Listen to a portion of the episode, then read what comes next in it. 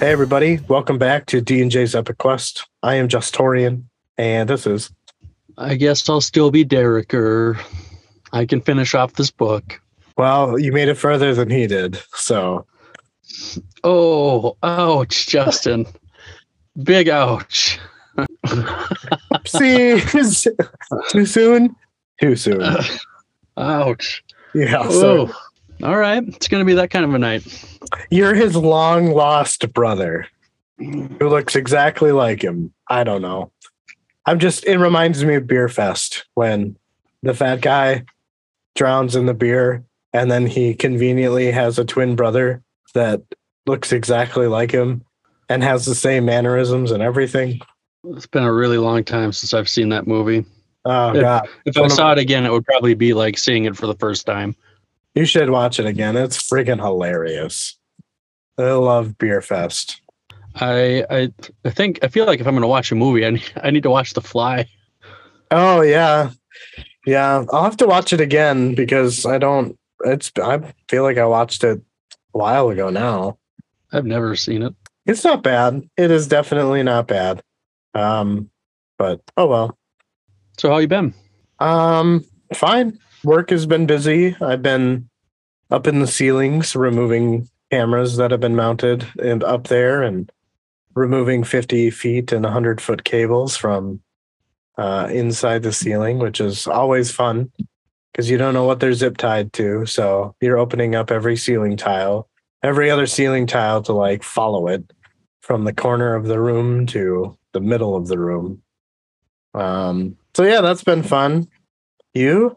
Um, we were in Branson last weekend, so yeah, I know. I remember it stuck out to me because you said we recorded like three episodes in eight days, and now it feels like it's about eight days since we last recorded, but I don't think it's quite that long. Um, yeah, it feels like a while, but It has, yeah. It definitely has. And um, you know, to our audience, we're always about a chapter or two ahead. So by the time you're listening to this, we have probably finished the book. Well, we will have finished the book. and we Um, may have even read it, the prologue of Memories of Ice.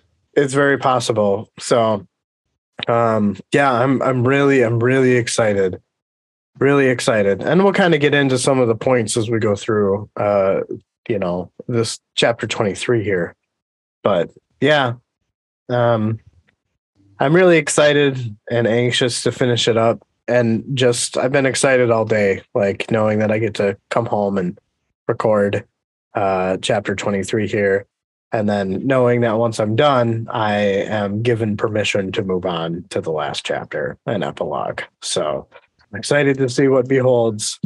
It is exciting. And then, uh, yeah, and actually, so a week from tomorrow, we'll be on 10 Very Big Books live stream for charity thing. Um, our time slot will be 1 p.m. Central.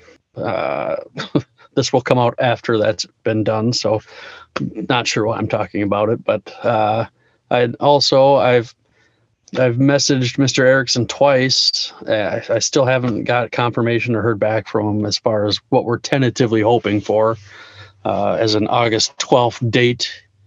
Um, but I guess, I mean, as of right now, we still basically have a month. So hopefully I hear from him soon. Maybe he's on vacation or something. Maybe. Very possible. Every other time I've messaged him, he's gotten back within, I think, probably a, no more than two days. Yeah, he's probably on vacation. So, So which is fine. But yeah, man. What do you say? What do you say? Should we rip it? grip it and rip it. Grip it and rip it. Oh, yeah, I guess uh, that's me, huh? Um, Typically. Smart ass. it's been a while. I haven't fucked with you in eight days. so yeah, it has been a while. Uh, before we get rolling here too deep today, uh, just a reminder we still have our partnership with Silverstones Books. Um, their website, silverstonesbooks.com. I, I know Kevin is adding new stuff all the time. So check back frequently, see if he's got anything you want. Um, and then, as, at least I haven't heard anything from him. We're still waiting for somebody to use our code for 10% off DJ Quest. Um, again, as of right now, July 14th, he's got his Christmas in July special going on sale. That's 25% off. And again, by the time this comes to air, that will be done with. But um, so if you, for whatever reason, if you can't make something there, you can still get 10% off. Use our code. Um, check him out, help him out, help us help him out, and help us help everybody help out some indie authors. Absolutely. Absolutely. I gotta I gotta get an order a book. I just don't know what to do. I don't know what to get. 25% off right now. Off everything. Oh, plus our, our little code too. So Uh, it does not stack. It's just uh, Oh. one or the other. oh, okay. Well then I'll wait so I can use the code. Which doesn't make any damn sense, but uh, that's what I'm gonna do. All right. um, Patreons or patrons. I don't know why I always say it Patreons. Uh, in order of subscription, we've got Jan, the picker of pies, Luciana, Intrigan, Ryan, the topological, Damien, the rock of faces, Nate, fiddle me this, Shield Anvil Dylan, Quartermaster, Master Sergeant Lieutenant Parker. Yeah, we got our own little chain of dogs here, and they all made it to the uh, end of the book with us. I was very clever. I really like that. It'd be uh, it'd be pretty cool if we could maybe bump that number up to like ten. So if we could get like another three, that'd be pretty cool. That would be really cool. All in good time, though. We just got to keep making top notch quality content. Uh, you know, I- think we do a pretty good job. And um, obviously, I'm going to be a little bit biased, but that last the last episode that you put out, which was what? Chapter, 20. chapter chapter 20 so i guess that kind of gives you an idea. Well, we're recording chapter 23 the last one to come out was 20 but um, between whatever you, i know you told me you learned some editing trick or something and then this microphone shield thing I have. I thought it sounded really good. Like better than it had before so Nice and crisp, isn't it? it is it, it really was i was surprised i was listening to my car i'm like oh damn like it's definitely noticeable Right. you Um, don't have to crank up your volume all the way. I mean, I still do a little bit because I might be a little hard of hearing, but But it's uh, nice to yeah. know that, like, even if it's all the way up and you're still struggling to hear it, like when we first started out, but now you can just turn it up and you still have a ton to go if you need to. You know what I mean? yeah, yeah. So I just, I, I, I think that to me that just shows that uh, obviously we care and want to do a good job and do the best we can, um, just so it's a good experience. Right. Yeah, exactly. And that's ultimately, you know, all we want to provide is just a good experience. And the fact that both of us are new readers, we've never read the series before, and just the amount of wrongness uh, that we have. Um, well, Shield Anvil Dylan made a comment on chapter 20. And what I thought was absolutely hilarious, which is what I shared with you, is he made he made the observation that you know I would dive deep into left field and assume everybody's got like seven secret identities, mainly all of them being Quick Ben. Um, but then when you brought up uh, Carther, when the first mate called him Carther, um, and you suggested that it it potentially could be Cartheron Crust, I immediately denied it. So um, while I don't feel that way anymore, I do think that you were absolutely 100% right about that, um, which is interesting. I don't know why I didn't give it a second thought, but um, definitely made definitely made us laugh. So thank you for that comment. Com- comment, Shield Anvil Dylan. Yeah, uh, and then you know just some other comments. I I do appreciate them because like that one, I'm sure from your perspective, like like you probably didn't even think about that until you read that. I imagine. Well, no, Um, I, I had the thought. I, you know, it's it's been mulling in my mind, but Okay. it's just funny how he he makes that observation that I'm so pro Quick Ben being everybody, uh, you know, half the cast, as he said. Um, and then you, and then you make this very astute observation, and I didn't even get to give it the time of day because I was just like, yeah, nah, it's just some guy named Carther. I uh kind of piggybacking off of that, I on our the comments that we get on the Patreon app from you know they listen and we might get a comment or two there, and I don't remember who it was, um, but it was something that changed how I thought because at the time I, I didn't think of it, but in uh, that chapter 20, when they finally arrive at Aren and you know some of the people are so exhausted and they just you know give up. And i'm like you're right there. Like how can you not want to keep going? And uh, I, sorry I, I don't remember which one of you guys. It was fiddle me this. oh it was nate? Yeah. uh, made the comment that you know like these people have all been through hell like their mind's obviously not right.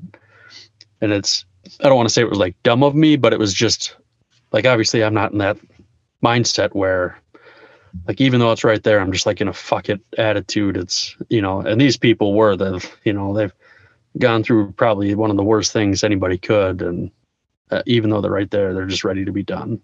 Right. um, so it just opened me up to a different way of thinking which i appreciated Yeah, absolutely. Uh, I love the fact that, like, you know, um, we're making this journey and we have no idea where it's headed, but it's nice knowing we have a net of people who are supporting us and uh, encouraging us along the way, and will give us very nice hints that are very spoiler free.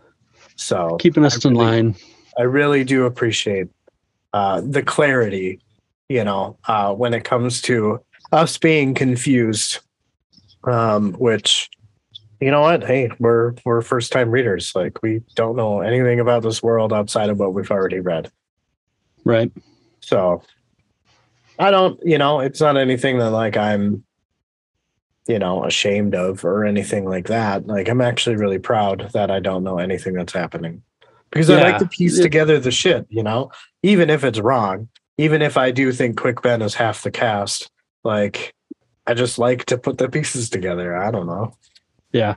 And even the one thing that i've had spoiled here that so far hopefully i don't run across anymore but it was i mean it was fairly major and i i it still like i knew it was coming but i didn't know how i didn't know when exactly and it was still pretty jarring when it did happen um Yeah. it, it didn't it didn't really absorb a whole lot of the shock i don't for me um it was still pretty impactful Yeah, Absolutely. I'm just glad he didn't share with me what that was, even though it was driving me crazy. I'm like, what the fuck is so like I you know, it would I would mull it over in my mind. I'm like, what is it that is like I'm not expecting? You know, and I don't know why I just thought I just automatically assumed Duiker was gonna make it. I don't know why I have that in my head, but you know, if that's something that Erickson like planned out for readers to experience and then woo, there's this twist you know? Um that it's just it elevates his genius way of writing. The way he can lead us one place and then well nope that's a dead end literally. Yeah. All right. I think we've rambled. Uh we should probably end this tirade we did ramble a little bit, but I mean, to our benefit, it has been a while since we've had a chance to ramble. that is true and i guess there's just no amount of words that will uh we could ever conjure up to express the appreciation we feel for our patrons and what they provide Very us. true. so Very true. Would you like me to read this epigraph? go for it All right. Well, I guess yeah. I think I can manage that. You got this was a, a pretty just and heavy chapter here. So yep Laseen sent Tavor rushing across the seas to clasp Coltaine's hand, and closing her fingers, she held crow-picked bones. The Sha'ik uprising, woo. So do you think this is like uh, a, basically a way of saying Tavor is picking up where the Crow Clan left off? Uh, I feel like it's saying that she was too late and she finds his corpse, basically. Well, there's not a corpse to find, but Right. um, basically, I just I got the sense that all this is saying is that she was too late. yeah. It's just, but you know, I guess there's there's always more to it, right? Like maybe I don't know. I still don't I still don't understand the whole ascension thing. That part in the Silanda where he punches Gesler and he actually makes Gesler bleed, but Gesler is like a half of an ascendant. And so because he made him bleed, that must mean Coltaine is like half of an ascendant too. That part I'm like, are we gonna get clarity on that or like is that over with? I I don't know. I just I just feel like Coltaine, as badass as he was, was just a dude. I don't know. Hmm. Well, I guess we'll just have to trust. And when we're done with the series, and we still don't have an answer to that, then maybe that's when we we bring in the community and talk about it. For sure. But yeah, section one here of uh, chapter 23 from Deadhouse Gates. Kalam threw himself into the shadows. At the base of a wall, he pulled the still warm corpse over him. He laid still, slowing his breathing. A few moments later, footsteps were heard, and one one of the claws stated that he he was pursued and then ambushed. What kind of man is he? The female claw responded by saying that he couldn't be far away. The leader to the leader told the two to stop their muttering and to spread out, and he'll stay in the middle. Sorcery cast its cold breath. Kalam thought in his head that this dude was an unseen, so that meant he was the first to go. He listened as he heard the other two walk off. As the assassin knew which pattern they would choose, Kalam waited a moment before slipping off the corpse of the man and rose into a crouch. He went into the street, his feet making no sound. For someone who knew what to look for, the blooming edge of sorcery was barely visible. This was a spell that was not easy to maintain and was weaker from behind. Kalam was able to make out the figure hiding inside. He closed the distance like a charging leopard. His elbow connected with the leader's skull, killing him on the spot. He was able to catch one of the two crossbows the leader had held. The other clattered in the street. Cursing silently to himself, he continued his charge, angling right to the mouth of the alley where one of the others went. He dived at the muted snap of a crossbow and felt the quarrel rip through his cloak. He then rolled into the alley, sliding on rotting vegetables. An alcove appeared on his left, and he got inside of it, readying his two crossbows. A figure appeared into view, and Kalam fired. He saw the figure twist and duck. He knew he had missed, but her dagger did not. Her blade thudded as it hit him just below the right collarbone. An iron star thudded, thudded on the wooden door just above Kalam's face. He fired the second crossbow he had, and it hit the female claw in her belly. She was dead, as the bolt had the poison of white paralt on its tip. Kalam, however, was still alive, as the weapon that protruded from his chest must have been clean of poison. He removed the knife from his chest. All his other weapons he had found had been used up, except for the tongs and the sackcloth tacks. He knew the last hunter was close and was likely waiting for Kalam to make the first move, as he likely knew where the assassin hid, as the body that he had just dropped lay in front of him was a dead giveaway. He thought to himself, now what do I do? He could feel the heat of blood that trickled down his side. This was not the first time he had been wounded, as he had three other minor wounds from earlier in the night. He focused on slowing the wounds of slowing the wounds of the blood, but was struggling. He was weakening and fast. Kalam looked up and saw a wooden balcony seven feet above him, held by a wooden brace. He might be able to reach it by jumping, but that would be too noisy. He withdrew the tongs, and with the bloody knife now in his mouth, he straightened, reaching up with the tongs. He put the tongs over the brace and slowly lifted his body weight up. He wondered to himself if the brace would hold his weight. The brace did not so much as groan under his weight. The challenge was getting higher and higher without a sound. He drew his legs up slowly, and then he moved his right leg into the triangular space between the balcony and the brace. He hooked the brace with his leg and was able to release the tension in his arms. He hung there, motionless for a minute. Claws liked waiting games as they excelled in games of patience. Kalam thought to himself that he didn't play by their rules, as he expected that this is what the hunter was doing. He slipped the tongs free again and probed the balcony in, in minute increments. This was the greatest risk, as he had no idea what or who occupied the balcony. When the tongs went as far as they could go, he set them on the balcony and left them there. The knife stayed clenched between his teeth. With both hands, he reached for the balcony and slowly pulled himself away from the brace and gripped the balcony's edge. He climbed the rail and then swung his leg over and crouched on the balcony. He scanned the area. He saw a small dog at the opposite end of the balcony. The dog was chewing on half of a wrap, and as it chewed, it stared back at Kalam. There was no predicting the dog, as it might bite him or it might lick his hand. The dog finished the wrap and then licked its paws. The bark exploded from nowhere. Kalam jumped onto the balcony rail, spotting a blur of motion in the alley below. He went for it. As he dropped through the air, he was sure he was finished. His lone hunter had found allies, another hand. Sorcery struck upward at him like a massive fist.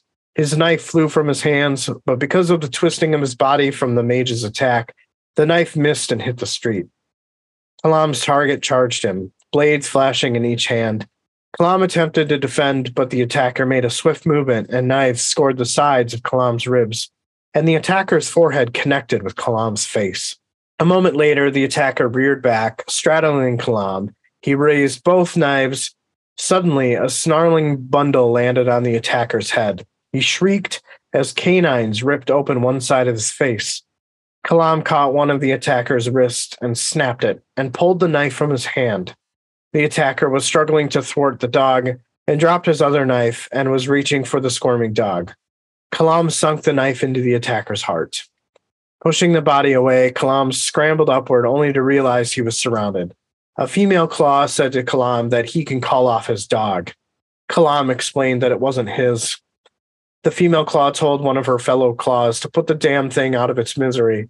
Kalam said that there was no need and it was unnecessary, and grabbed the dog by the scruff and tossed it, tossed the dog back onto the balcony. Kalam told the woman claw to get over with it already. A quarrel impact threw the female claw into Kalam's arms, the arrow through her chest almost piercing him. The other four claws dived for cover as horse hooves were heard in the street.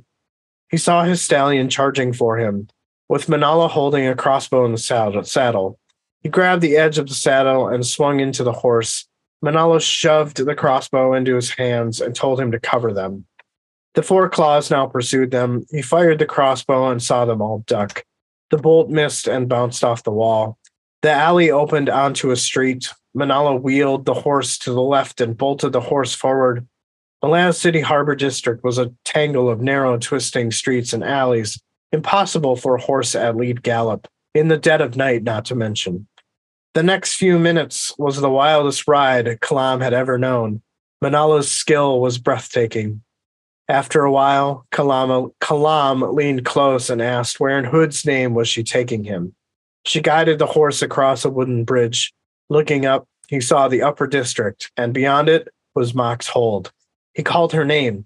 She said that if Kalam wanted the Empress, then she was right up there in Mock's hold. Kalam cursed inside his head.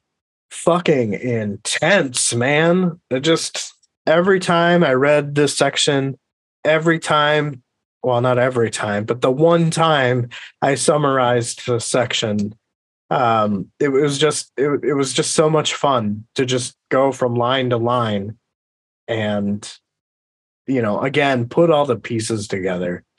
It uh to me it felt like Assassin's Creed. I get that feel. I see where you're coming from there. Yeah.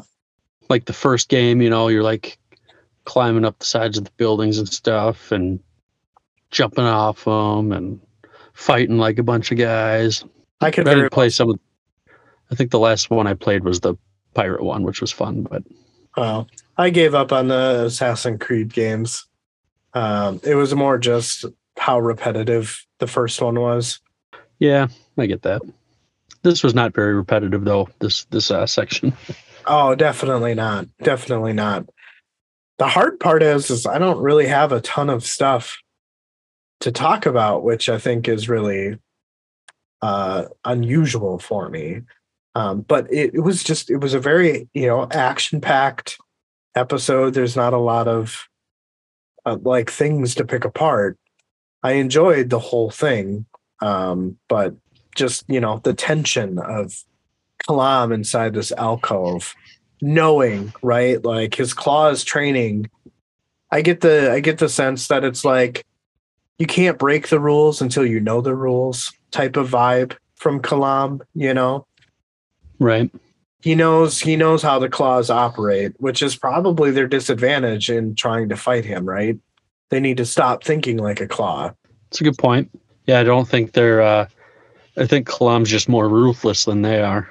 Yeah, it's just the you know the amount of suspense. Like you can you can you get a sense of how overwhelmed he is, but yet he remains calm. And like a lot of his thoughts are focused around trying to stop the bleeding. You know, they're not thoughts about, oh my God, I'm doomed. They're not Duiker thoughts. Let's just say that, you know? Yeah. He is very calm for being, you know, he's what, how many times he's been wounded? Three, four, five times. Um, you know, he's taken some hits. I don't know how calm I would be if I got, you know, stabbed in the shoulder basically and just while have a, a throwing star beat my face in. Right. I'd probably be a little bit more, uh, I guess maybe nervous or amped up a little bit, but I'm also not a trained killer, so some of it. A little different there. Yeah. Yeah. Um, it's Yeah. just, you know, the suspense of of him in the alcove and he's just like, well, I know it's a waiting game. So what other option do I have? Oh, and then he looks up and he sees the balcony, you know, and then he gets on top of the balcony and there's this fucking dog just chewing on a rat, you know, and gives him away essentially, you know. And then I think it was it was nice of Kalam to not let the claws kill him. He just scruffs him and then toss tosses this dog back up on the balcony. Yeah, it was it was interesting to see dogs or a dog play a you know another big role. I mean, because we had the the uh the canny or that was the I can't even remember what they were called, but you know the dogs with the chain of dogs. Um, Hounds you of know they were no Oh, the uh bent you know on that oh those dogs. yeah. Um, I just can't remember what breed they were. Um, but you know, an, another dog. Yeah, the cattle dogs. There you go. You know, another dog playing a having a big moment, changing things really. Yeah. Um, not the first. Not the first time we've seen that. I think it's kind of interesting. So do you think there's like something hidden there? Is there something that these dogs having moments would tell us about what's happening in the story? I guess I don't really think so. I mean, just I don't know. Just interesting. It's interesting to me that it's not just, you know, it's not just up to the the I guess you know the humans or the people or whatever. Because I know the other book we got Barghast and you know we've got Tiste Andii, Tiste Edur, um, Jaghut, Trell. You know we've got these different races, but uh, you know it's We've got a dog ripping a guy's face off, and we had a cattle hound. You know, it ripped a guy's throat out after it got turned into a, you know, a Skewer. bed for arrows. Yeah, Yeah. skewered. I just, I just feel like you don't see a lot of of that where, unless you're reading like a Redwall book or something, you know. But um, where animals are, I don't want to. I think pivotal might be too big of a word, but where they, they have an impact. an impact. Yeah, yeah, right. Yeah, No, at least semi impactful. Sure. Yeah, that's fair. That's absolutely fair. Um, yeah, I mean, I guess I won't I won't dig into it or overthink about it, but I mean, potentially there's something there. Maybe it's just maybe it's a representation that even though this dog may be insignificant compared to humans, that could be like how the humans are to the gods, right? A representation of, you know, like we may be inferior to you because we don't have all these fancy dancy powers, but we're going to stand up for ourselves and we're going to bite your faces off. You know, so Right. I, I do have one really important question before we move on from that. Uh oh. Do you think the rat dog was quick, Ben? No, I don't think the rat dog was good. Okay, I had to check. now it's your turn to sass me. I think the rat. I- Was, I think the rat was quick, Ben. He met his Oh. demise in the jaws of this. I imagined it as a like a pug in my mind. I don't know why. Probably because I don't like pugs. But I had a uh, like a Yorkie, a Yorkshire Terrier in in my mind. Kind of maybe a little bit bigger than that, but that kind of like fluff ball type thing. Gotcha. Fair enough. Hmm. Huh. Other the other thing that I really loved was just just like just when you feel like Kalam is caught, boom, Minala shows up and just saves the fucking day. You know? It's just like you could just all see everything that was happening in the section play out. Yeah, and I guess I mean she she got to ride her horse to save him. You mean Yeah. his horse? She got to ride his horse to save him. was what horse did was on uh Pormqual's ship? His stallion. Was that? Oh, was it? Okay, Yeah. Because remember when he left in Aren, he was just like, take my horse. I don't really remember that, but Yeah. I'll trust you. I, I guess I kind of forgot Kalam went to Aren. Yeah. Yeah. It was in that chapter where I couldn't say uh I couldn't say the word necropoli. Yeah, see? A necrop. See, I can't fucking say it now. A Necropolis. A necropolis, thank you. Yeah, it was that chapter. When they came out of the Imperial Orient. Oh yeah, that's ringing. Okay, gotcha, gotcha. Yeah, necropolis. Necropolis. I'm gonna get it one of these days. You will. I just have to hear it first. It it happens. Yeah, I mean, intense, intense way to start a, a chapter. I think my favorite part was just the waiting game that Kalam had with his other claw before he decided to move upward vertically and and you know traverse the balcony. Right, and to do it silently. I mean, if the dog didn't bark, he would have been undetected. Well, right. But I mean, like he was able to just like I just imagined him like suspended in the air, you know, slowly inching his way up to this brace and then like kicking his legs up, you know. Uh yeah, it's just a feat of strength I can no longer do. And again, to do it silently while you're injured. Right, yeah, exactly. Outside of that, I don't have any other any other thoughts for this particular section. Uh, I think we had a pretty good talk about it. I, I wasn't really expecting to talk about dogs so much, but uh, there we go. Very true. Should I take my uh, first section here? You mean your second to last section? Yeah. My second to last section. yeah. I didn't uh, I didn't really have a lot jotted down as far as notes on this, but I'm sure we'll have have some stuff to talk about here because it was it uh it was an eye opener um kind of in in a, some different ways. Oh, for sure. Yeah. And some predict- predictions come to fruition too. There you go. All right, here we go. The tiles fell out from under their feet without a sound. The companions were swallowed by the vast emptiness. The drop came to a sudden stop with an unforgiving impact on the ground. Fiddler sat up, adjusting his pack and nursing his barely healed ankle. The pain was tremendous. Everyone else appeared to be uninjured. They were in a round room, identical to the one they left in Tremorlor. For an instant, Fiddler thought they may be back in that room. Then he noticed the smell of salt in the air. Fiddler said they were there. Crocus asked what made him so confident. He said he could smell Malaz Bay and asked if he noticed how damp the air was. Crocus said it could be any house by any bay. Fiddler said that is possible. Apsalar said it was all just a matter of finding out and asked if Fiddler had hurt his ankle again. He said yes and wished Mappo was here with his elixirs. Crocus asked if he could walk, and Fiddler said that he had no choice. Relic approached and said he saw a lantern. Someone was home. Crocus said that's just great as he drew his knives. Fiddler told him to put them away as they were guests or they'd already be dead, and they should introduce themselves. As they made their way down the hallway, they saw a huge set of armor, just as in Tremorlor, except this one had seen significantly more battle. Apsalar entered first into the main chamber. The fireplace seemed to be burning without any fuel, and the darkness around the edges revealed it to be a warren. A figure stood with its back to them looking into the fire, at least seven feet tall with a long ponytail going down its back. It did not turn but spoke. Your failure in taking Icarium has been noted. Fiddler said in the end it was not up to them. He spoke Mappo's name and was cut off. Oh, yes, Mappo, the Trell. He has walked at Icarium's side too long, it seems.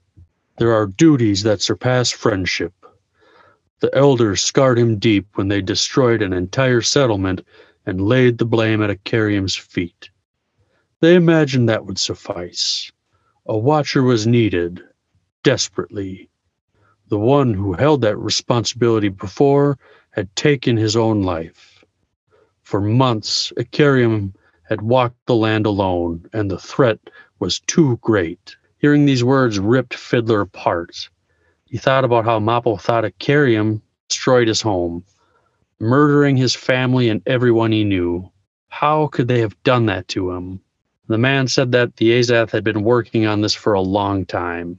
He turned to the group, revealing a tusked face and a greenish tint to his skin and eyes that resembled dirty ice.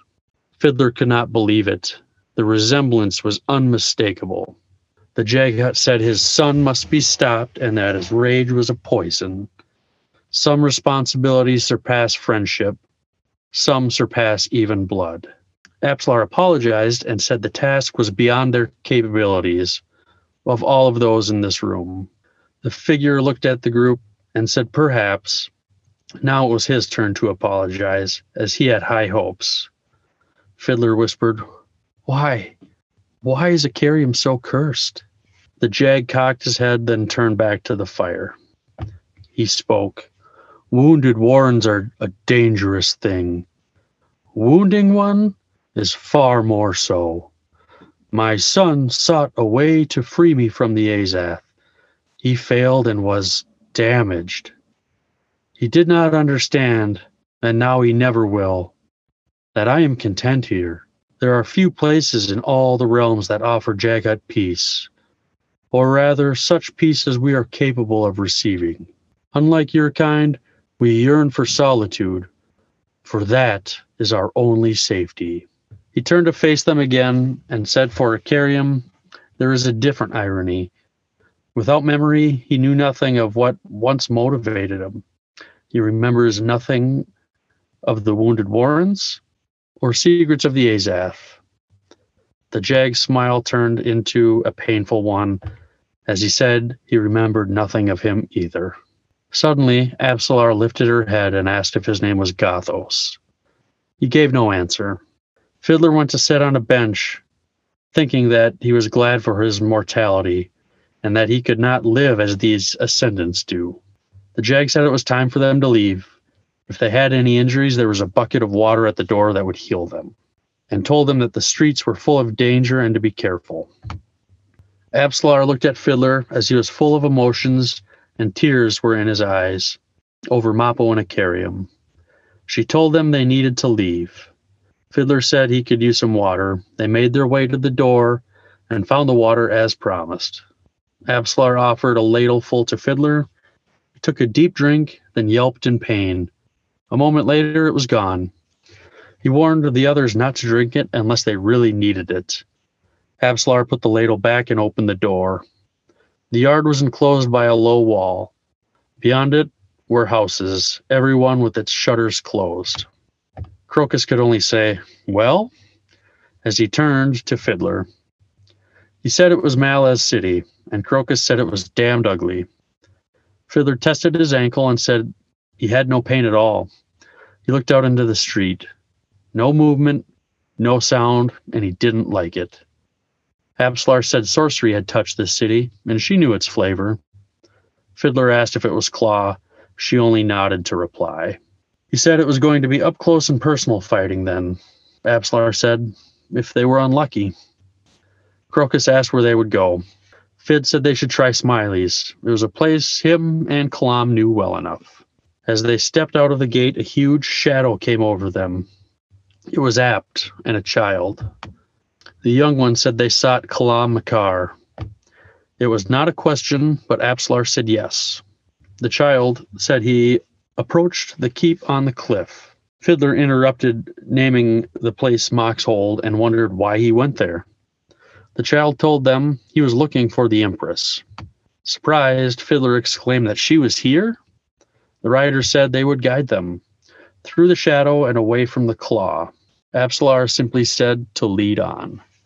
poor Icarium, his story just keeps getting it's it's like another layer of sadness just gets added onto it. right. Well, and Mappo too, right? Like he's under the impression that Icarium this whole time had destroyed the town. But remember when Icarium had those like dreams? He's dreaming the correct thing. He's dreaming about what actually happened, which is like making, you know, it's making Mappo doubt a lot about what happened, you know? Yeah, it's pretty rough. I mean, you know, you know, he's done a lot of terrible things and and it almost makes it worse that he doesn't know why he did why he did it or you know what his motivations were. He was trying to rescue his dad and his his dad, you know, now he finds out or well, we find out as the reader that his dad doesn't even want to be rescued. Right, because he's content. He's at peace. You know, as we learned in one of the chapters with Duiker when they were passing all the barrows, is that the Jaghut yeah. like to live, you know, in solitude, even from themselves. So, and obviously, Ikari must have or be some sort of exception to that if he's trying to save his father. I mean, I don't know. I don't know if maybe any other one would have done the same thing. I feel like that's it's kind of hard to say. He's half he's half Jag and half something else. So maybe. so he's probably got some different emotions, or maybe just they go a little bit deeper. I guess. Yeah, I guess the only questions that I really have is like, I feel like for the most part, this pretty much answers Mappo and Icarium's story for this book. Um, but you know, why was all of this set up by the nameless ones and the Azath? Right? Like I think that's what we need to get kind of some answers for. Well, they wanted to capture him. Yeah, but why? But but why? I don't know. Yeah. Right. Did did they did they want him instead of his father? Is this like uh uh what the like we'll let you stay if we have if we can have your son like a bargain no i'm just trying to think of the movie uh katniss everdeen i can't remember the name of the movie mockingjay hunger games just like a hunger games type thing like his dad volunteered in his son's place. I don't you know and i don't know. Gotcha. Maybe. I don't know. I don't know. I guess there's there's definitely a lot there. I mean i don't feel like i need to know about it now but it's it's like it's a nice little mental note you know? And do you think do you think that this is actually gothos? Because i mean he doesn't answer apsalar but i feel like that in itself is an answer because if he wasn't you i feel like you would just say no. Right. I mean i i totally agree with you. I you know i i think i think it's gothos as well. I feel that way. And that's i think that's what i'll believe until we learn otherwise. Right. Till we find out otherwise. I really liked the saying where it was, uh, you know, Icarium's dad was talking about broken, damaged warrens are dangerous, but God, what was it? Something about broken wounding one is even more so, more dangerous. Right, is more dangerous. Yeah, I guess that adds another level of like world building, right? Like this is kind of a new concept ish to us, right? Like we could understand that uh, you know a warren can be broken or it could be you know two halves but i didn't i guess i didn't you know realize that you could intentionally wound a warren if you wanted to well how would you even do that though i don't know that's like part. i feel like uh, go ahead i'm sorry i didn't mean to interrupt you no i think we're just having a conversation about wounding warrens I yeah, I, I I don't know. I don't know why you would want to, but you know, anything's game in this universe. So, well, I guess I mean, if you, I first of all, I I feel like if you were gonna injure one or damage one, like you would probably have to use the power of a different Warren to do damage to the other one. I don't think you could use the power from the same one to damage itself. Maybe you can, I don't know, but in my mind, it makes sense to me to use you'd be using the power from something else. As far as the why, I guess we know some people can use multiple warrens, right? But it seems like most can use one. So if you damage it, then you're making it really dangerous or unsafe for somebody else to use it. And it seems like a pretty good way to limit whatever that other person or group of people want to do. Right, like taking Beyond that, I don't know. yeah, like a strategic thing, like you know, taking down my enemies because now they can't. Their mages can't use that Warren because it's broken. Yeah, you just kind of neutralize them. Yeah, I guess it would always. It, I guess from what I understand, I don't think that there's like a set limit of Warrens, though. You know, like I feel like there there's a multitude of them. You know, all of them having varying properties. Right. Well, we know Quick Ben can use seven, and from from what we've heard, like that's almost unheard of. Right. So I'd assume that's pretty rare. There's probably not many that can do that. Maybe he's the only one who can handle seven. I don't know. Maybe. Yeah, I guess it's just uh it's just it's a cool little thing that makes you think and you know, you obviously have no answers to it. But I would imagine that this story isn't over. So I guess I'm looking forward to more of that in future books. Yeah. Yeah, me too. Um, I don't think I've really got anything else to talk about. Um, I thought it was kind of interesting. You know, he drank that water and it caused him more pain for a moment before it healed him. But Do you think that it's uh it's a little bit ironic at that point? Like in order to be or healed, you have to go through pain. maybe just sped the process up and he just felt it all at once instead of it kind of dulling out over time. I don't know. Sure. Yeah. What did you think of Gotho's conversation with all these guys? Like, uh, it was pretty sad. but do you? I mean, I guess. Do you have any any speculation or thoughts as to like why he want wanted or why he thought he or they would have given given Icarium to the Azath? Like, why is he assuming that they were that they were to do it? Like, why is he disappointed in them? I mean, he clearly knows Icarium's story. Maybe he would have been able to see him.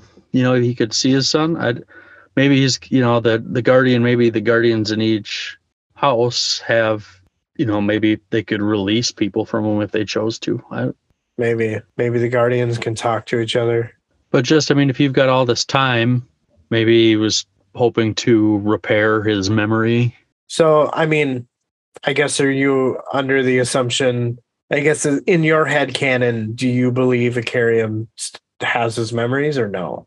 maybe somewhere buried deep. I think he maybe would be capable of recovering them, almost like a, a 50 first dates type thing. You know, it's just going to take a, a bunch of repetition for it to kind of sink in. And I don't know. I mean, I think he has because uh, that keening sound that he made while Mappo tried to hold him back at the gates of Tremorlor, I think that was him remembering. Because otherwise, otherwise, why would he be wailing? Because it seemed like it was like an unconscious act, you know, like because he was knocked out, right? Like Ma- Mappo clubbed him um, and knocked him out in the previous in the chapter before that. So, you know, it just kind of seemed like something made him wake up and scream grief, you know, and then Mappo hugged him into unconsciousness again. I'm not sure really how to respond. Yeah, I just, I don't know. Part of me feels like he has his memories, um, despite what Gothos is saying here. I think that he remember he remembers now. maybe he's like kind of beginning to. I don't know if he fully does, but Right. Yeah, like he's not at full back. capacity, but yeah, I hear what you're saying. um, anything else you want to talk about there? No, it uh, it was very linear section, another linear section, kind of, you know, moving the pace forward. Agreed. Well, if you want to take your, what this will be your second to last section now, right? Mm-hmm. Yeah. There was no slowing their pace as they ra- rode toward the foot of the stone stairs leading up the cliff face. The horse surged beneath them. Before the beast's hooves touched stone, a warren opened up and swallowed them. Hooves skidded wildly beneath them, and Kalam was thrown from the horse. Polished stone floor knocked the wind out of him as he landed. They had arrived in a musty hallway. Kalam climbed to his feet, and Minala asked where they were.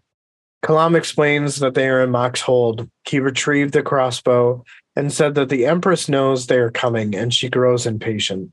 Minala explains that if that's the case, then they're as good as dead. Kalam nodded towards the doors in the main hall. Minala wondered if there were others, if there were other approaches. Kalam said there weren't any that survived, and the Empress's back door would be a warren. Minala climbed down from the saddle and is heard asking if the Empress has been watching them this whole time. He asked her if she meant if she was magically watching, or if she knew about her. It was a possibility, but for the sake of the situation, let's pretend that she didn't. He handed her the crossbow and said that he would lead the horse through the doors. She cocked the weapon and he looked at her and asked Minala how she got here. She explains that she was on the Imperial transport that came in behind the Ragstopper. Kalam couldn't help but wonder why. Minala scoffs and tells him that he really couldn't be this dense. He gathered the stallion's reins and walked toward the old double doors. He laid his hand on the wooden doors. The dark stained wood was sweating. There was sorcery on the other side, powerful sorcery. With a glance back at Minala, he opened the door. It opened silently. Inky darkness flowed out, and a woman's voice told him to step within. Kalam strode into the dark before he was told that he had gone far enough. The voice admitted that, unlike Topper and the Claw, she does not underestimate Kalam. Kalam could see nothing, and the voice seemed to be coming from everywhere all at once. Empress Laseen stated that he had come all this way to kill her. Why? The question startled him. Her voice was slightly amused as she asked why Kalam struggled to find an answer to her question. Kalam growled, The deliberate murder of the bridge burners, the outlaw- outlawing of Dujek, the attempted murders of himself, Whiskey Jack, and the rest of the Ninth Squad old disappearances, a hand in the death of his Dassem Ultor, the assassination of Dancer and the Emperor. The Empress was silent for a long time after Kalam finished with his list of items. She then asked if he was her jury and executioner. All Kalam could say was that he was. In response to this, she asked if she was permitted a defense. He bared his teeth. The voice was coming from everywhere at all at once, except for one spot, the corner off to his left. Kalam told the Empress that she could try to give a defense. Inside, he had, inside his head, he thought he could barely stand upright, and she's likely to have wards. He thought of something Quick had said When you've got nothing, bluff. Laseen's tone hardened and started off by explaining that Tayschrenn's efforts on Genabackis were misguided, and the decline of the bridge burners was not her intention. She explained that there was a young girl within this within his squad that was possessed by a god that wanted to kill her. Kalam explained that this that that she was wasting time, as he already knew about that. She responds with a quip about wasting time and then moves on to answering the rest of Kalam's charges. She explains that outlying Dujek was just a temporary thing, more of a ruse. She perceived the threat of the Pannion Domin but Dujek was under the opinion that he couldn't deal with it himself, so he needed to fashion allies from the Empire's enemies. They needed Darujhistan's resources. They needed Brood, Rake, and his Tiste Andii, the Barghast, and the Rhivi. They could all see the threat and were not dumb to logic. And the only real answer to this rising empire was to work together. As outlaws, they are distanced from the Malazan Empire and its desires.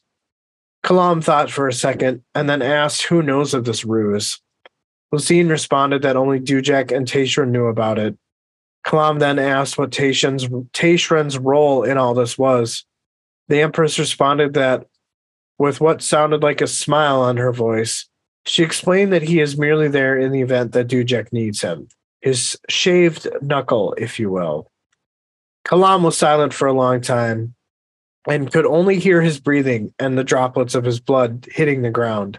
Frowning, he thought to himself that these were the only sounds he could hear. He blurted out that there are older crimes that remain. Laseen responded by saying that yes, she assassinated Kellanved a dancer, thus ending their rule.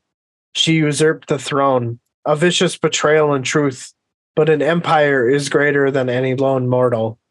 She goes on to explain that she answered a need, and she actually knew that the two men quite well. She admits that she made some errors in judgment, and she unfortunately has to live with those. Kalam stated the name Dassem Ultor, and he was cut off by Laseen, explaining that the man was ambitious and sworn to Hood. She couldn't she wouldn't risk civil war, so she struck first. As she has no regrets for that one. All Kalam could say was that it seemed like she had practiced the speech. In his mind, he reaffirms himself that this, that she most definitely has prepared for this type of encounter. Laseen, in her defense, explains that if Dassem was in, in was here instead of her, how close would he have let Kalam get? She was silent for a time and then stated that it seemed that her effort to disguise the direction of her voice had failed, as he now faced her directly. Three or four steps, and he could end the reign of Empress Laseen. What does he choose? Smiling, Kalam shifted his grip on his knife and thought to himself that he would play along. He started to say, Seven cities, before he was cut off again by her angered reply. She snapped that it would be answered in kind. His eyes widened at the anger in her voice. He thought to himself that she would know. The Empress didn't need her illusions after all, and thus the hunt ends here. He then sheathed his knife. He smiled in admiration as he heard her gasp. She is heard saying that she admits that she is confused. After hearing this, he has another thought about how he didn't expect her acting to be a forte she had. Kalam responds and tells her that she could have begged for her life. She could have given him more reasons or explanations, but she spoke not with her voice, but with the Empress, but with the Empires. He then turned away. He said that he would not reveal her hiding place and he would leave. She tells him to wait. Minala was covering the. Oh, whoops. He paused and then and raised his eyebrows at the uncertainty her he heard in her tone. She explained that there was nothing she could do about the claw. Kalam agreed as he knew that they deal with their own. She then asked where he would go. He turned around and led the stallion to the doorway. He stopped and turned back one more time and said that if she meant to ask if he would come for her again, well, he wouldn't. Minala was covering the entrance and straightened a bit when Kalam came through the door. He shut the door. Minala asked him what went on in there as she heard lots of voices and murmuring. She asked if he killed her. Inside Kalam's head, he told himself that he'd killed a ghost. No, a scarecrow in Laseen's guise. He tells Minala that it was nothing but mocking echoes and that they are done here. Minala is flabbergasted and can't believe that he'd crossed three continents to get here, just to leave. He responded that it's in our nature to cling to the belief that such simple solutions exist. He wanted a sworn enemy dead, but instead he had an audience with a mortal woman, more or less. He explains that regardless of the outcome, they still have the claws to deal with. Minala asked what they were to do next. Kalam suggested that it take that Kalam suggested that they take it straight down their throats. Leading the stallion, they went down the hallway. Not the interaction I was expecting. What were you expecting? Uh, not that. I, I kind of thought he'd try to kill her. You think that he would have been a little bit more confrontational? Yeah. Well, why do you think that is? Just because that was like the stated goal was to kill her. Yeah, but I mean, she's not actually there. Well, right. But I don't, before he went in there, I don't think he knew that. No, I definitely don't think so. But did you pick up the specific spot where he figured it out? When she was in the corner? Yeah. I guess I don't remember the specifics of what she was saying at that particular time. Yeah, well, I it, it's to me it was a part where uh he was like in a response after Laseen is talking about Tayschrenn being Dujek's shaved knuckle. Kalam after that was silent for a long time, but it was then he could only hear his breathing and the droplets of his blood hitting the ground. So those are physical representations of what our bodies do. And the fact that you are only hearing yourselves when you're having a conversation with somebody else, that to me is the part where he figures out that she's not actually there. Gotcha. I didn't it's figure just, that It's out. just me. I mean, I could very well be wrong. I think it makes sense. Uh, I got a big, big smile on my face when I read Rhivi because I was just like, yes, Tattersail. I didn't think about her at all. I missed Tattersail. So hopefully we get to like come back and, you know, you know, see her Because right now she's still kind of a child, right? She's still a child. Uh, but like an inf- yeah, yeah, basically a child, yeah. So, So who knows what she's how much she's grown, you know, during the time of this book. Yeah, fair enough. Uh, well, I mean, it took him about a year to get from Genabackis to dead or to to the Seven Cities, and then I would imagine that the events here are probably what like nine, ten, eleven, maybe even a year. I would say probably a year tops. So, oh well.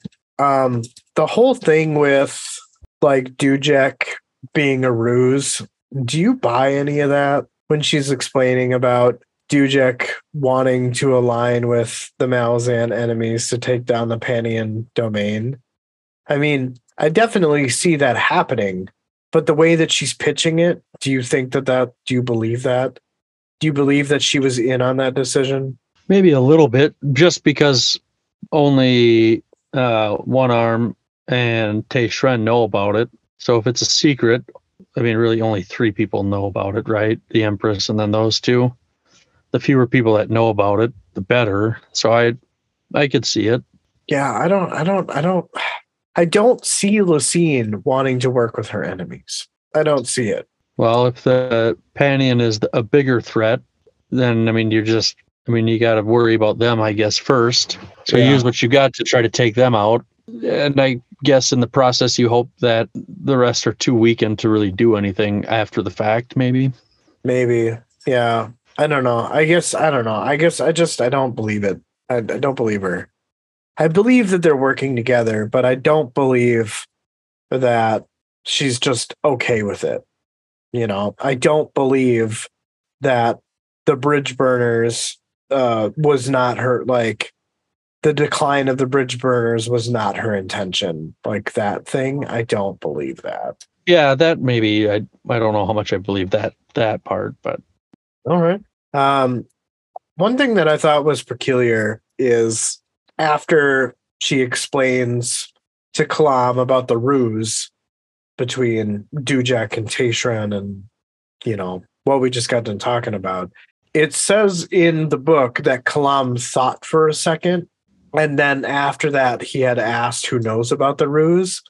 And i just i thought that that was just interesting to pick apart because is this meant to make us the readers think that he's thinking about something different than what was than what he was asked? Because i mean i guess we as readers we have never been shorn away from kalam's thoughts. So i thought it was interesting that his thoughts were not revealed at that point in time I don't know what to think about that. I mean, Kalam, I feel like is playing fast and loose with Laseen with a corpse in here, right? Like you got that sense too. Like what Yeah. what Quick Ben always says, if you don't have anything, bluff.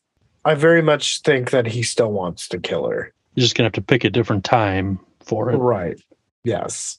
He's being strategic. He's being Kalam. It's what he does best. Right. Ah, man. The other thing that uh, that hit me in the feels in this section was when uh, she's telling and explaining that Tayschrenn is mainly Dujek's shaved knuckle.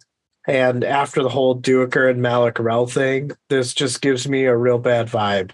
Or when the Pannion Domin is thwarted, Tayschrenn has alternate orders to continue his assault on the bridge burners. You know, like after if the Pan- Pannion Domin is is essentially eliminated, are they just going to go back to what it was that they were doing in the whole premise of Gardens of the Moon? Or do you think they'll all hug and eat cake after they're all done? I don't see that happening, no. Right. But cake would be good. Yes. Yes. so, what did you think about uh, basically her admitting that she assassinated Kalanveta Dancer? And not that we didn't know that, but you know, it kind of plays off the fact of some some other things that we've heard already, right? Like with other character interactions in their conversations about Laseen. And I think it was that part in the beginning where Bult was kind of defending Laseen. Um, and, you know, they mentioned something about there was a greater need. And she kind of alludes to this that uh, but an empire is greater than any lone mortal. So it just makes me think that Laseen had reasons. And we've already kind of heard something similar to that. I feel like we've gotten two instances of something similar to that in this book. And it just it appears that the needs of the empire, at least from Laseen's perspective, were more important than the lives of the emperor and dancer. Yeah, it's she must have been afraid of something happening. So, I mean, if she said she was preventing a civil war, was that between her and the both of them, or were Kellanved and Dancer gonna fight each other? Was something going? You know, was there a split there? I, you know. Well, I think it was Dassem because he was a servant of Hood at that time. But was it one of those things where, like, uh, you know, Kellanved, Dancer, and Dassem always seemed to be like grouped together? So I'm wondering if it was one of those things where like they would have taken a side. Mm-hmm. Maybe. So that's why she did it. But Possible. it also kind of sounds like Dassem was going to usurp the throne instead of her. Maybe people, uh, you know, when they get power or when they want power, get ambitious for sure. Right. Yeah. Try things you probably wouldn't normally try. Uh, right. So yeah, there's. I mean, it's really cool because we get it's like all of everything that happened in Gardens of the Moon kind of gets like just vomited in this conversation, right? Like everything that they're talking about, you know, isn't new any new information by any means, but like it's really cool to have some of these names that we haven't heard of in a while kind of come back and and remind us of those those events. Right. But I think that when he has this thought about Laseen's acting, that's kind of where I get the feeling that he's also playing a game.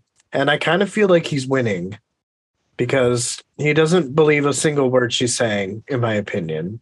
But he's playing along to make her think that he does believe everything she's saying. And I just think that he's he's kind of outwitting her at this point. And I feel like in the next section we get a little confirmation of that. But this is where I feel like Kalam definitely still wants to kill Laseen. I just think that his timing was thwarted. He doesn't have the element of a surprise anymore. And what better way to make you think that you don't have a surprise anymore by bluffing, right? Bluffing in telling her that no, I don't want to kill you anymore. For now. Uh, right. Doesn't for now. change his mind. Yeah. Those are all my thoughts that I picked out. Uh, it, I guess it, it, was nice to get Laseen's perspective on things. Um, I feel like it's kind of a little convenient that she has an answer for all of his charges, but yeah, I don't know. What do you think? I I, I wasn't really expecting a conversation with her you were in this book to be more confrontational, like a battle. Well, I just or... I didn't know that. I guess I I didn't really expect that she would show up at all. That kind of surprised me in itself because I just I kind of thought that would maybe be something down the line we would get. Gotcha. That's fair. I guess I can see that too. I didn't think that we were going to get an actual interaction in this book. I thought it was just set up for when that was actually supposed to happen. Right. Yeah. Fair enough. Yeah. I guess that's all I have about that uh, very interesting section. All right. Well, I'll take my last section here. Short one. The seemingly unnatural darkness that invaded the old main hall had dispersed.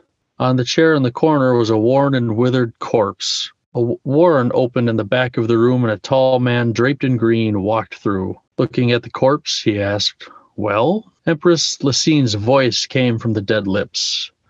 No longer a threat. The man asked if she was sure. She said that during her conversation with Kalam, he eventually realized she was not there in the flesh and that he was not unreasonable. She wished him to call off his hunters. The man said that they had been over this already and that was impossible. Laseen spoke. I would not lose him, Topper. He laughed, saying he could not call them off, but that didn't mean they would succeed either. Even Dancer would have second thoughts about taking on Kalam, it was better to think of tonight as a thinning of the herd. She said that was generous. Topper said they had learned lessons in killing this night, and besides, he had a victim he could take his frustrations out on. She knew he spoke of Pearl, and Topper said he was no longer favored. She seemed to give him a warning, saying she trusted he would recover from this night. He said he would, but for now he would let him sweat out Kalam in his game. A certain amount of humility always did a man good, and asked if she would agree, but she was gone.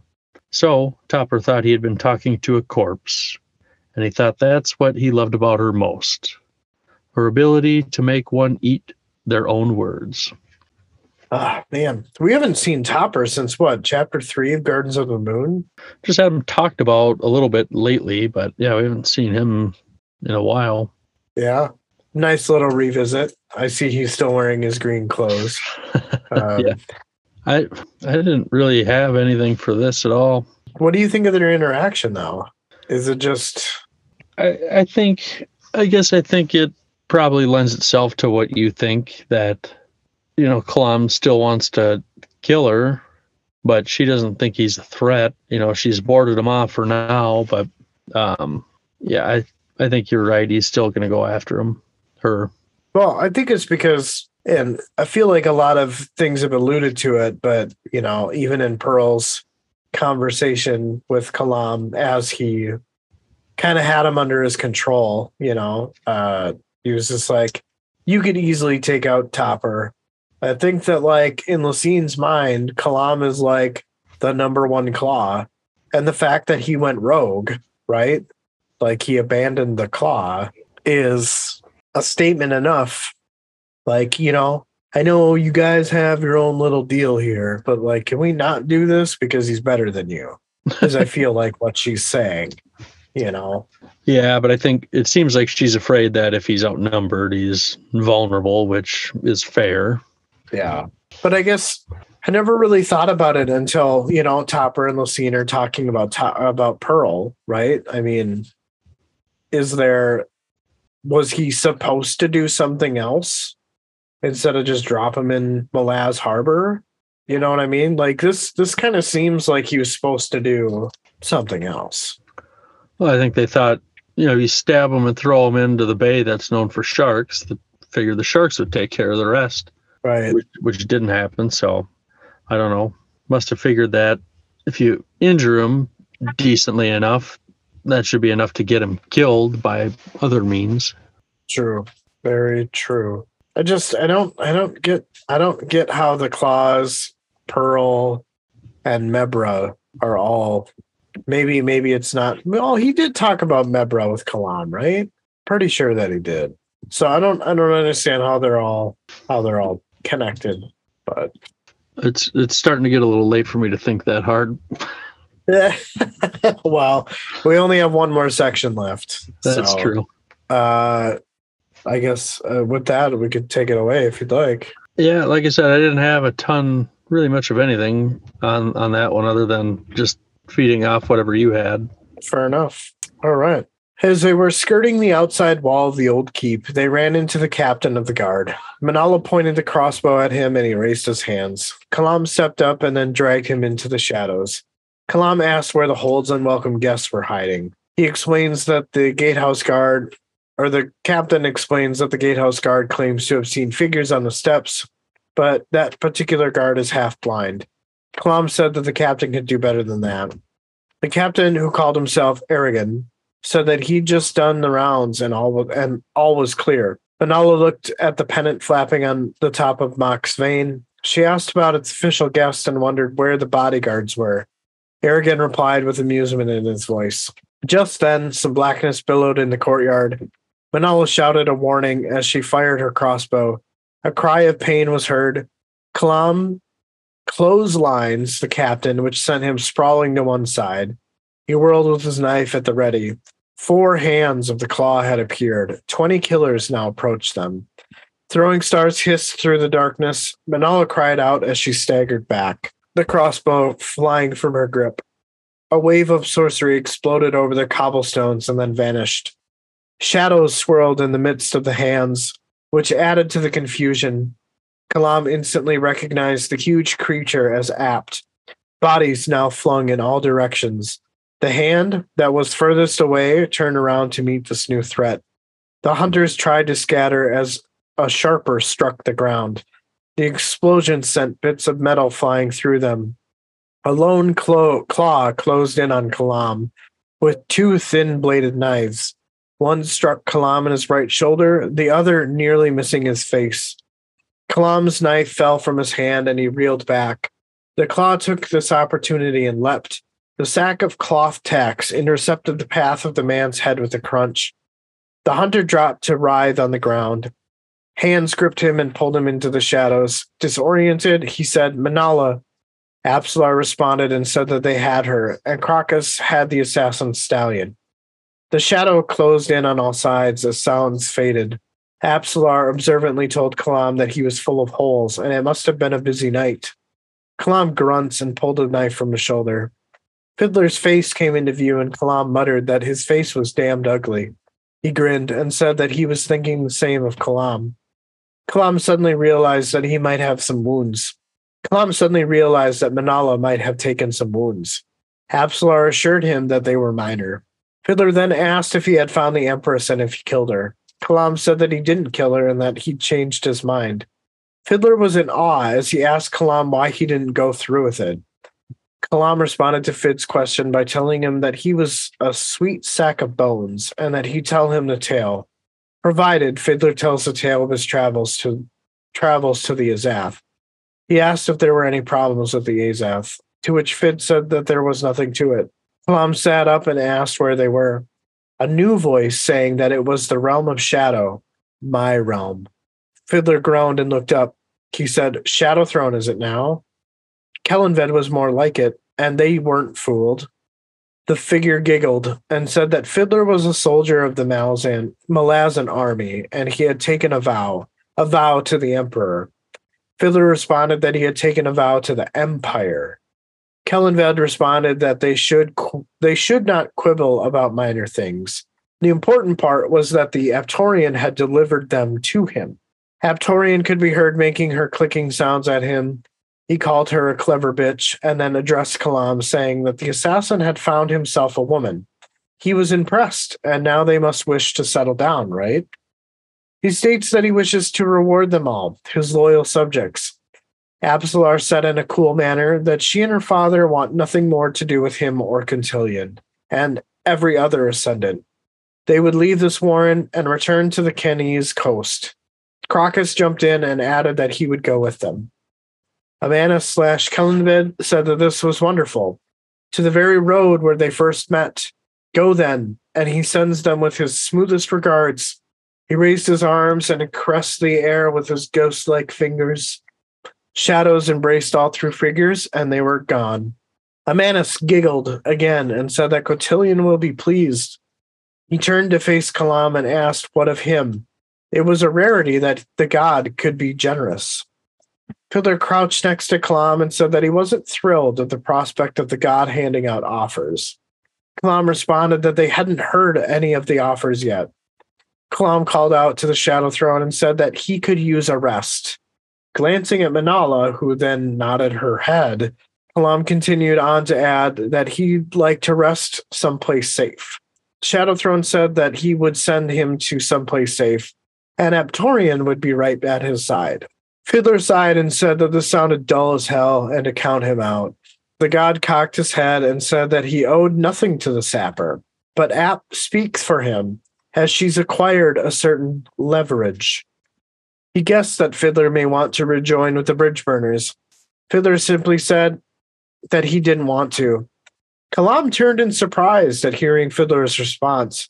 The sapper, the sapper began to explain that on their way up to Mock's Hold, they had overheard some guards talking about some recruits holed up in Malaz Harbor that were on their way to join Tavore. Fiddler met Kalam's eyes, Fiddler tells Kalam that he's sorry, but he's all down for getting involved in putting down the rebellion in Kalam's home in Kalam's homeland. So Fiddler would enlist again. Kalam reached out a blood-soaked hand and told him to just stay alive, and that's all that he asked. Fiddler just nodded. Shadow Throne is heard telling Fiddler that Laseen doesn't deserve soldiers such as himself, but if he must, when the mist clears, Fiddler will find himself in Smiley's tavern. Fiddler said that this would do him fine, and he appreciated it. A moment later, the sapper was gone. Kalam turned a jaded eye to Shadow Throne and told him that he wouldn't try to kill Laseen again, and if that and that his hunt is over. Kalam said that he was tempted to warn Shadow Throne and Cotillion to stay off of her and leave her to the Empire.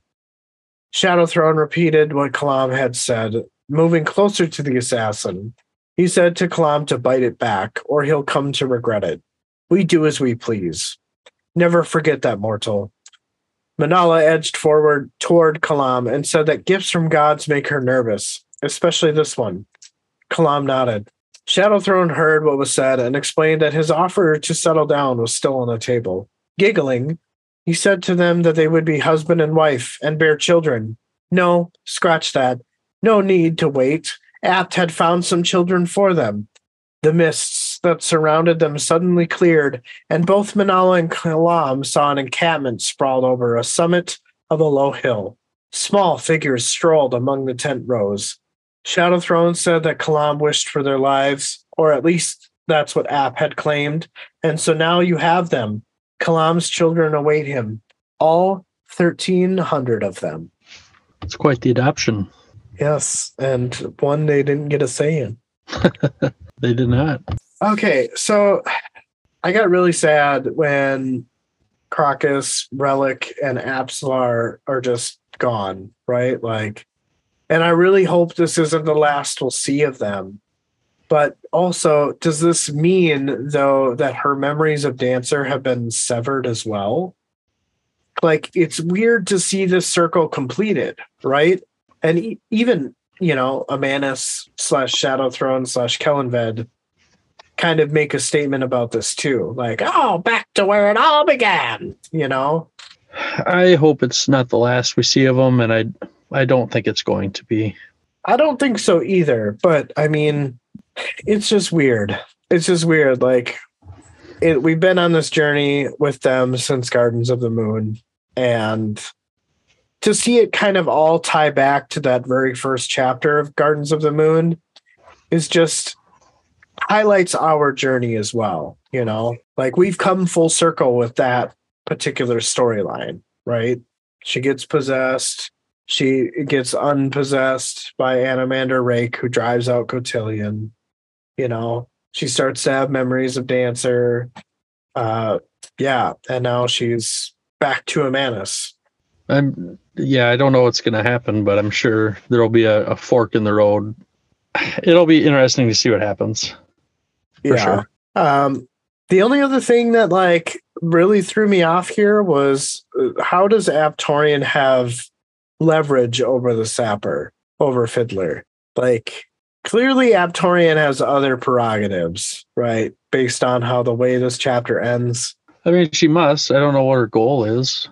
Well, I think that uh, Shield Anvil Dylan gave us our answer, and that is to essentially raise an army of the undead. But for what? Revenge against Laseen. I don't think that even though Kalam is telling him to like back off, like Ammanas is like, don't like we do as we please. I think that he's still headstrong onto taking Laseen out. And I think at this point he's gonna use Kalam to do it. You know, we don't we don't get their reaction. I mean, technically it is someplace safe, right? I I guess it's safe. I mean, I don't know what bad could happen to them there. Yeah, I don't know. It just kind of like I always feel like it's like the Wishmaster movie. Did you ever watch that? Where like when you never even heard make a wish. Yeah, huh? Never even You've heard. Never of heard of it. No. Oh, the first one's really good. The other two are terrible. but you know, basically, the whole genie in a bottle thing, that premise, right? And when you make a wish, it goes wrong. You know, that's kind of like what I'm getting here. Not quite that vibe, but just Ammanas is is saying that it's rare that he gets to be generous, but I feel like there's some strings attached to this for sure. Oh, I'm sure there is. There there always is, right? Right. So my guess. But I don't know. I mean, I guess Kalam and Manala may have an opportunity to say no. Like, no thanks. We'll we'll just not be safe. I don't know. I don't know. Or they're gonna, I, what they're gonna, I don't know what the hell they're gonna do with these thirteen hundred kids. yeah. Also, I feel like this this chapter is or the last couple of chapters are just a way of saying goodbye to these characters. You know, a way to exit them from the book um, and start them on their new journeys. But the only one that that hasn't happened with, with is Felisin and and Heboric. The last we were left off, they were swept into the whirlwind. So I think that if I had to guess, the last chapter is probably going to be about them. But everyone else has been gone. Icarium, Mappo, they left uh, through Tremorlor. Everyone else is being taken back and separated. You know what I mean? Like it just feels like it's this book's way of saying goodbye to these characters. I think we're gonna. ex- Go ahead. Yeah. Sorry, I, I was cutting you off. I'm sorry. No, it's fine. I was just gonna say it. It just it feels like it's their exit out of the book. I agree. And I, th- I think you're right. I think we'll see Felisin. I think we're going to see her at Aren. I think. Do you think it's going to be a week later and Tavore shows up? Do you think that's how the book will end? With Like- like, Tavore arriving? Her ship's appearing or whatever. Maybe. Yeah. I could see that. I feel like that would be a nice way to tie it off, right? Like, and Well- to me, this is exactly what, you know, I mean, things are being tied off, right? Like, these characters' journeys are an at and end, you know? I don't know if I would say it would be a nice ending, but it would be fitting. It's a it's a good stopping point uh so that they can pick up where you know wherever their their whenever their next interactions are you know Right. but yeah i'm i'm curious as to how they're going to you know because outside of fiddler right kalam apsalar and crocus they all seem to be like i'm done i'm out of this game you know i wonder how they're going to get back into it not so much kalam but apsalar and Croc- crocus I'm sure they'll get roped back in somehow. well i guess those are all my thoughts um i definitely was not expecting shadow throne to i guess offer these things um yeah Uh, yeah, it seemed strange. And like you said, I wonder if there'll be some strings tied to them, I'm sure. i think so for sure yeah i feel like the majority of this chapter was just either very linear moving things to the next next stage and very action orientated you know Yeah, there was a lot of action in this chapter. I mean, it's definitely nice to get. Um, it's definitely nice for Kalam at least to get out of the situation that he in, and you know, get a little bit of reprieve from the claw. But I wonder if we'll see more of that because that was fun to read. Just those sections where he's out outsmarting and eluding, you know, twenty fucking people. Right. But yeah, man, I got nothing else. It was a great chapter. Um, yeah, I'm looking forward to finishing up this book tonight. We made it made it to the end here. We did book number two, man, We're one one fifth of the way through the main ten. For the main ten. Right. Yep. We still have another what, 14 books on top of that. I a few. Right. Yep. Just a few, but I think it'll be cool to you know read read the main the main 10 and then the novels of the Malazan Empire.